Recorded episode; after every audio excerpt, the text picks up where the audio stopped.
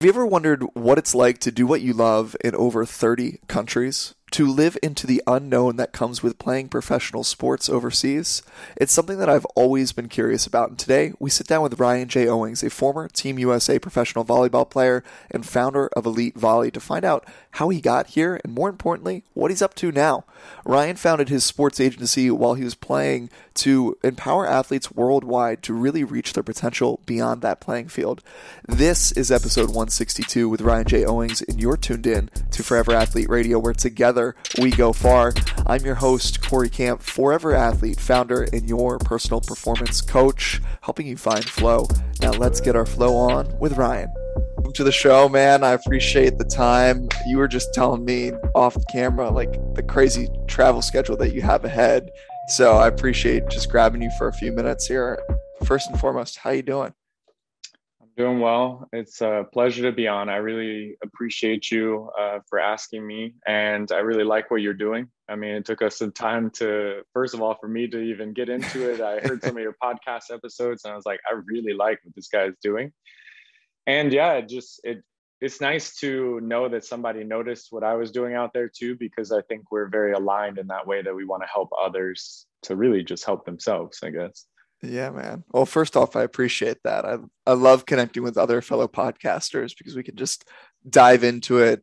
Why don't you give the audience a little bit of a glimpse back into kind of how you got to this point in time? Volleyball was this mm-hmm. vehicle for you. How did you get find yourself in the driver's seat of that vehicle in the first place? Yeah. Oh man, I was a passenger for so long actually. and this is what my true goal is to help athletes be the driver. Mm. and it took so many years but how it started is a math class with patrick palma asking me do i want to try out for the volleyball team? And me just thinking top gun? And then figuring out nope it's indoor it's these boys playing. I'm in my skateboard shoes trying out doing approach jumps around this gym not knowing what's happening but loving like meeting new people and how hard it was to do each of the things that I had no idea it takes like so much to do one, like just for one point in volleyball and one skill, there's so much happening and so many people. And I, I liked how complicated it was. Mm. So um, yeah, I tried. I, I, learned really fast. I think the snowboarding and skateboarding and all the extreme sports helped me with awareness of body and just, you know, whatever. Um, also, I, I knew how to fail because I've fallen so much in those different sports. So like failing for me was just normal. I didn't even really think about it. Uh, making mistakes is a whole nother thing. So um, when I started volleyball and I I graduated high school, I didn't get recruited, and and then I ended up writing a friend while I was in Durango, just snowboarding, thinking maybe I would go that route.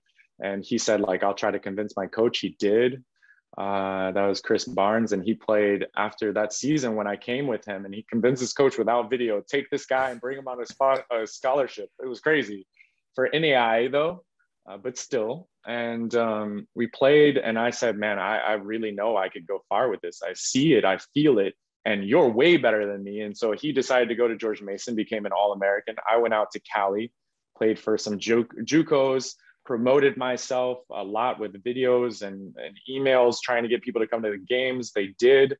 I was going halftime that first year at JUCO, and then the second year I played, and I got some really, really nice offers. I was talking with USC, Pepperdine, Hawaii, uh, I think Long Beach, and somebody else, and then mm. it fell through last minute because of. Yeah, it's sad when you find out that schools can make mistakes too, not just like normal everyday people, and that sucks because I worked really hard until that moment um, but you know, you're always working towards being the best you can in any moment and towards the future. So you got to let what happens happens. I ended up going to another NAI school to finish my college, let's say, career. Mm-hmm. Um, and then from California, I met a, a Greek or Greek a German guy, and he said like we have pro overseas and like everywhere in Europe. And I was like, what? I was like, wait, so a pro do this like Olympians and stuff? They play there, and he's like, yeah, a lot of national team players. It's the only place to play, but you guys don't have that. And so I'm going to Europe. I used my whatever student aid money to get over to Europe. Spent my first summer in 2002 over there, and I didn't leave until 2005. Uh, I lied saying I was another position, tried out for team. I found all these teams. It was just crazy. It was fun going on Greek sites, Russian, whatever. No Google Translate back then, 2002 and uh, 2005, I took a, a a big risk and and move for myself and I'd I'd been promoting myself trying to find new stuff all the time. I wasn't scared of that. It made me nervous, but I knew what do I have to lose? They just maybe don't answer or they say no. Mm. And that was scary, but Team USA called me back. Hugh McCutcheon had taken over the team. I saw that as an opportunity that maybe he'd be open-minded. It landed. He was. He invited me. I made the 18-man roster. Uh, he saw a vision as me being a receiver like I hoped to be. I learned how to receive with him a year later, I started an agency. I knew I needed to help players because all the other players were saying, dude, they just agents, they don't care about you. And the teams, mm-hmm. they don't either. You're all just a product. It's just money and people are going to use you. And even teammates are doing it, you know? And I said, somebody's got to do better. Like we're, we are humans, you know, like, and I didn't get that far in life by people just screwing me over. A lot mm-hmm. of that happened, but so many more were just supportive and selfless and amazing. And therefore I, I, just went that path you know and i kept the agency. I, I, learned business in school and i kept learning it ongoing. And then i realized we're really the problem. Other mm. people aren't the problem. And i was like if we want to be better and get more out of life we have to become more than just an athlete more than just our sport and that's why i started beyond athletic. That's why i love the education part. That's why i mentor our athletes. And that's why i'm here today. What led me to you is all of that honestly. Yeah, I was going to say, I mean, first off, fantastic job condensing your life story into like three minutes, four minutes worth of things. There's so many different options that we could double click and dive yeah. deeper on there. But one of the first things that really stood out to me in our first conversation before we even sat down to record this was really how much you believe in the same principle and value that I have that human interaction can't be transactional. It shouldn't be mm-hmm. transactional. Yes. The moment that it does become transactional, we have lost. And it seems to me that's what was kind of glaring at me the why behind you first getting into okay, well, I want to become an agent and help other players feel like they actually have value beyond just their athletic skills, which is obviously hello synergy between the yes. two of us here. hello. And then the other thing that really uh, stands out to me there that you mentioned briefly towards the end was this shift of, well, in order for us to expect better, we have to change, take ownership over our own situation and change 100%. maybe what it is that we are tolerating in the first place. So, talk to me how is that education piece going? Because it is very hard to, well, at least I can only speak to my experience. My experience, it's hard to convince people to take ownership of situations that they might feel are unjust from the get go. Mm-hmm. So, how's that been for you? What challenges have you been facing? Talk to me. Yeah, uh, honestly, it's so true and I just got off a call with a recruit of ours for the agency, and I was talking about that, and it was just like, you know, we're our own our own worst enemy, and we deny it or ignore it, or not mm. can't even be close to being aware of it because we just haven't tuned or built those skills um, for mindfulness and awareness because we are so detached from ourselves that yes, man, it can take forever, and so it's basically I mean, there's rules of life, right? Mm. It's either it's going to be nature or nurture that's going to teach you, right? You're either going to get to the moment naturally by just doing and making mistakes and having no input other than just effort and a response for that, right? A result of whatever happened or did not happen. Or you're going to have nurture, which is going to help you understand okay, you need to make mistakes you need to try and you need to make mistakes, but here are things that you do not need to try, mistakes you do not need to make. Mm. And um, in order to even be open to that, yeah, we have to be aware of ourselves, our ego, how we, how we get in our own way, the the script, the story that we tell ourselves, the things, the beliefs that we have, the the idea that we we shape and shift our beliefs at mm-hmm. will and and that sometimes for some people, unfortunately, and for me, I was one of them, it took a lot of nature. Mm. a lot, man. And yeah, so for our athletes, I'm I'm really I try to be extremely patient and I try to be as detailed as I can and also uh, efficient sometimes uh, with the players who I understand they I can't go deeper. I can't detail things out because they're already so overwhelmed. They put so much pressure on themselves. I can only try to point out the things that help them get closer to the solution and like reinforce it. Yes, that's right. Keep going that route. I know it's hard. Keep going. And then hopefully, I mean, it sounds maybe sad to say, but it's not. I feel like if you're healthy, hopefully there's a breakdown, right? Hopefully there's a wall. Mm. And then you're like, oh, what do I do? You look for the advice, you look for the mentorship, both internally and externally. And now you're on the right path because now you're shifting, now you're changing. Yeah, I feel like especially a change of that magnitude, we need a catalyst for it. Yes. And oftentimes it does have to manifest itself in something that might be a hardship or might be some sort of breakdown, but oftentimes that can lead to a more powerful breakthrough to your point. Exactly. Exactly. What you alluded to you being one of them, quote unquote. Uh, uh-huh. What do you mean by that? And could you elaborate on what helped you then shift to who we're seeing and, and listening to right now? Yeah. Um, okay. So if I think about the younger me when I was uh, trying to like jump on rails when I had like inline skates mm-hmm. on, right? Like do an aggressive rollerblade. I, w- I got to the point it'd be it'd be overcoming the nerves and scared and you don't have the technique and you're trying to do these things and I can remember remember back to then, and I would I found um, if I couldn't find the courage internally with just like telling myself or trying, I, I tried to distract myself, right? And I, I remember my go-to song became uh, ABC One Two Three Jackson Five. I don't know the actual name of it. Maybe it's one two three, whatever. And I would just put it in my headphones or I would sing it, dude. And I would just get myself into a lighter mood. And I mm. realized mm. that what I was doing is I was just weighing myself down with the fear and the, the concern and the worry. And that's um, really, I never really built the skills to deal with that, to learn how to lean into it. Because mm. that was the actual problem is that I wasn't leaning into it. I was running from it or ignoring it or freezing in the moment.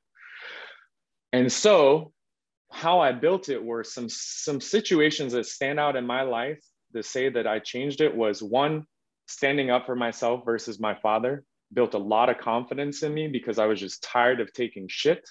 Sorry.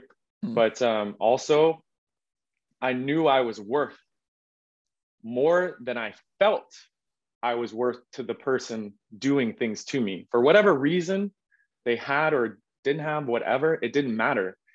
I realized I was truly worth it. I didn't just like think, man, I'm worth more. I was like, no, I'm worth more. And I stood for it. That was one key moment. Another key moment that stands out is being screamed at by a manager in Germany that I was uh, privileged and I wasn't entitled and I was like not a hard worker and I didn't care and blah, blah, blah. And it was so far from the truth. And it was me seeing well, I didn't know at that moment, but somebody who truly had ulterior motives and really just wanted to tear somebody down and make an example of them. And I gave into it. Right. And then I lost that job and I lost that opportunity that I was going to capitalize on. Man, I had a great preseason, mm. even with the messed up fingers. And I realized in that moment after I unpacked that, because I was thinking, like, why? Why did this go so bad? Why did it spiral? Why did it happen in the first place? And why did I react the way I did? And when I finally figured that out, that like, crap, it's because like I can't control him. I can't, and he can't control me, and he can't understand truly what I'm doing. So that means that I've just got to stay true to me and I can't be swayed by other people. Now, learning the skills to do that took forever. The mm. next huge step, I think there's two more. One was national team, and there's a middle blocker with Team USA. Legend and I'm playing with him and many other legends that I'm like, whoa, I watched them for the first time my first year in volleyball, Atlanta Olympics. And this guy, Tom Hoff, that I had so much respect and admiration for, and I watched because I would, I always stretch longer. Maybe that's one of my secrets for staying healthy. Mm. But um, he would stay after training sometimes, not every day, but like sometimes, and especially like it'd be a really hard training, difficult, like competitive. Everybody's going, not just sweats, like mentally and emotionally competitive and talk, uh, like tolling. Um, I remember there was this one particular day that stands out in mind, and I want you to think about how the lens I was looking at him, and I was watching mm-hmm. him make this blocking move to work on this very minute detail but I couldn't know what he was working on. I just knew what he was doing so I could guess. So I asked him when he finished because he came over, he was stretching, take off his shoes, whatever. And then he said, I said, What are you doing? He's like, Well, we saw in video and we we were doing the timing. I'm 0.0 something seconds slower reacting this way. And I want to just like get cleaner with that, more efficient with my moves so I can make up that time because that could equal at least closing the block, taking away options, or getting a touch, or best case, maybe a block. And I was like, that's awesome. That's so cool. Because when I'm working, I'm just like, I just want more reps. I think more reps are going to help me. And that's mm-hmm. it. And I love that work, but not so detailed and like, dude, he's one of the best blockers in the world. So fast forward, at some point, I have a day where I'm spiraling. Man, I can't, I can't make another error. Oh, another error. Okay, I'm really good. Error. Crap, I suck oh my God, everybody's looking at me. What do I do? I feel terrible, blah, blah, blah. I really want this bad. I want this more than anything. And then I'm just, I'm closing in on myself and imploding. And I'm trying to, on the exterior, look like I'm fine. But really, mm-hmm. I look like I could give two whatever, right? And he looks at me, stops the the drill stops and i'm frustrated and all i want is to be better and i want to be good for this team and i want the olympics i want the dream. And he looks at me and he goes can i curse? Can I? yeah go for it. He goes, my favorite question on the show. He goes uh if you don't want to fucking be here then go the fuck home. We don't have time for you to be selfish to not work hard like us. You're no different what you go through, what you're going through, what we're going through, it's all the same. And we can't get anywhere if you stop that progress. So if you want to act like this, then don't don't stay. Go home, wherever you mm-hmm. came from. And I was like, like, like in that moment, I was like, holy crap, man, like this is serious. I am a problem, not just to myself. I was thinking I was a problem to myself until then. Mm. I realized I was a problem to others. So those nature environments, they really helped me see that every time the common theme was I was making decisions that would affect not just me, but others. Everything had two sides. And then it came in, in the sport. The moment I decided to become an agent is when I lost a player that I believed in so much and I worked so hard for. I was in the top teams in the world, some of them in Italy and Turkey proposing this player for her whole career. And, and until that point, and she wasn't ready for it. And at that moment, it was a nice time to maybe shift. And I was trying again, trying to prepare for when she was ready. Mm-hmm. And when mm-hmm. she gave up on me and said that I don't think that you can get me these deals because I don't have it right now, but she was on the best team and she had been on the best teams and she wasn't ready for it yet. And those teams knew about her. I realized it. Do, I can't control other people, all I can do is just buy into what I'm doing and invest in getting myself as balanced and as strong as I can so that I have that to give to those that are ready to receive it. And man, that's when I got to work. I got, I got to work quick. And I didn't even believe it or not, Corey, I owned an agency since 2006. It took me until two years ago to decide that I actually was an agent because I hated the idea of agents mm. because they had screwed me so much. And I said, I can redefine it. And that's where we're at. Long winded, but I hope that was really helpful. I mean, I hope people listening in go back and play that over four or five times because there are so many different nuggets of wisdom in there that we could again dive deeper into. One of the things that first stuck stuck out to me is like the the notion of the 0.01 or 0.0 whatever coming from mm-hmm. the swimming world like that was what I freaking lived for. I would train nine months out of the year to drop 0.01 in a mile, which is like a 16, 15 minute race. So I, I understand like the minute details and what goes into mm-hmm. that. Um, and I love the tidbits of wisdom around it has to be like the where the locus of control is. Is it Mhm. on you internally or is it an external locus of control? Is the world Yeah. around you dictating how you live your life or are you dictating how you live your life? Yeah. And our outside world is often this reflection of our inner Yeah. world. Um, I know we are a little pressed on time. I want to Yeah, ask you a We've couple got for sure five five Perfect. We got a few. seven. We got five. We're gonna go rapid fire um, here in a second. Um, I love asking the fast five, but before we get into that, talk to me about owning the word agent, owning that identity, Okay. piece. and how else do you question. identify to these days? Okay. Oh, it- it got better. Okay. Uh, really. Um, agent to me means um, someone who can influence someone Mm, and support someone and can choose to do it with pure intentions or not. And for me, it's important to live by the code that I've set for myself and the code that I expect and hold others accountable to. Whether or not they like it, that is what it is. I can be okay with if they don't meet that, but those are the boundaries that I need to have in my life and my work. So for my work, it's like, this is how I work. I'm hmm. there for you. I will give you everything. All I expect in return is that you try to be aware of if you're not or are giving everything, and we just keep going that route and it's reciprocal. And I will always be on your side and fight for you, and you always be on my side and fight for me. So honestly, this is where I'm at with the agency thing and this identity of I'm just here. I will drop mm, pretty much everything, and especially if it's an emergency, I'm going to be there. But really, it's about like connecting as a human to this other person.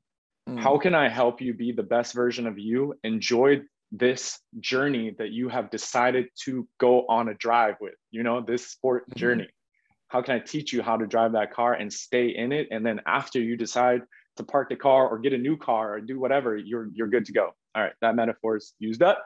Now, me, how do I identify? I identify as basically uh, a, let's say, socially socially focused entrepreneur mm. and loving friend, uncle, and future father. Let's say.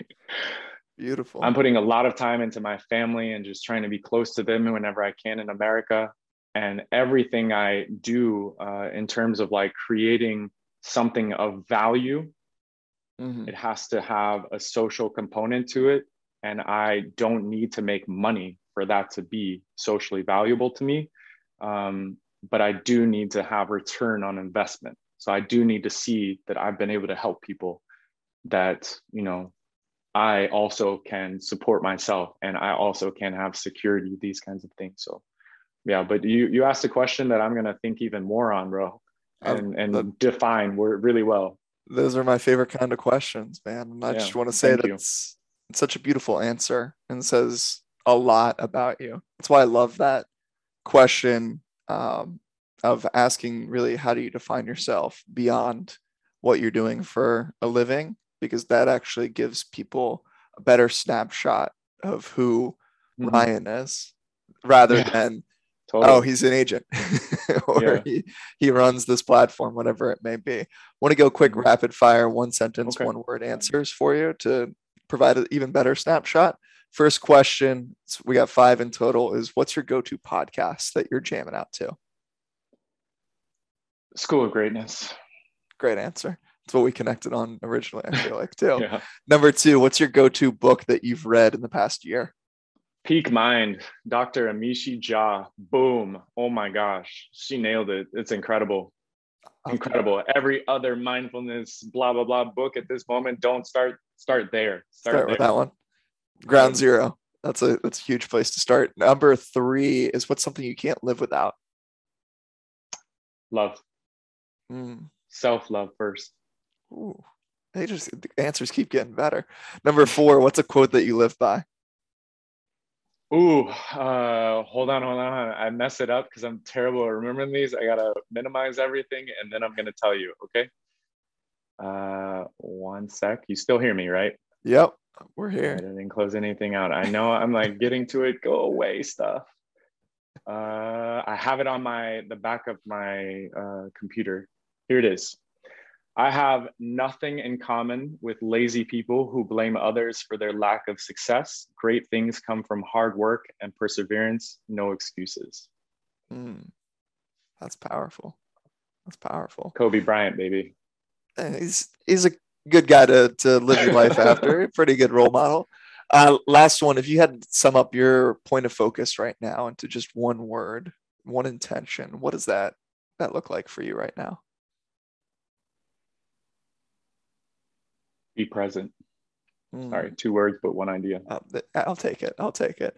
Um, Ryan, man, that was fun. Super ra- rapid fire. I know a little short yeah. overall, but I, again, I appreciate the time. Before we plug where people can find you, I just want to take a second to acknowledge you and just the way that you show up. You carry this really light energy about you, and you're very open with your journey. So I appreciate that. Where can people find more of your journey, find more of what you're up to with Elite Volley, Elite Volley, Beyond Athletic, and all the other great things that are you beyond what you do for a living?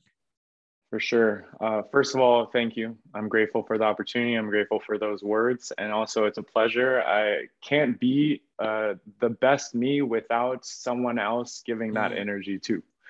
Um, the places where people can find me Ryan J. Owens on everything. J A Y spelled out. I mean, you type that into anything, you're going to find me. You're going to find what I'm up to. Uh, Beyond Athletic podcast is really what I want to do with my life, like uh, that social venture. And mm. uh, yeah, I can't wait to start building it up. But um, yeah, those two places are the best places. Instagram, I'm probably on the most. Amazing. Amazing. We'll plug it all below in the show notes. Remember, ladies and gentlemen, you're tuned into Forever Athlete Radio, where together we go far. Ryan, thank you again for the time. I appreciate it. Thank you, Corey.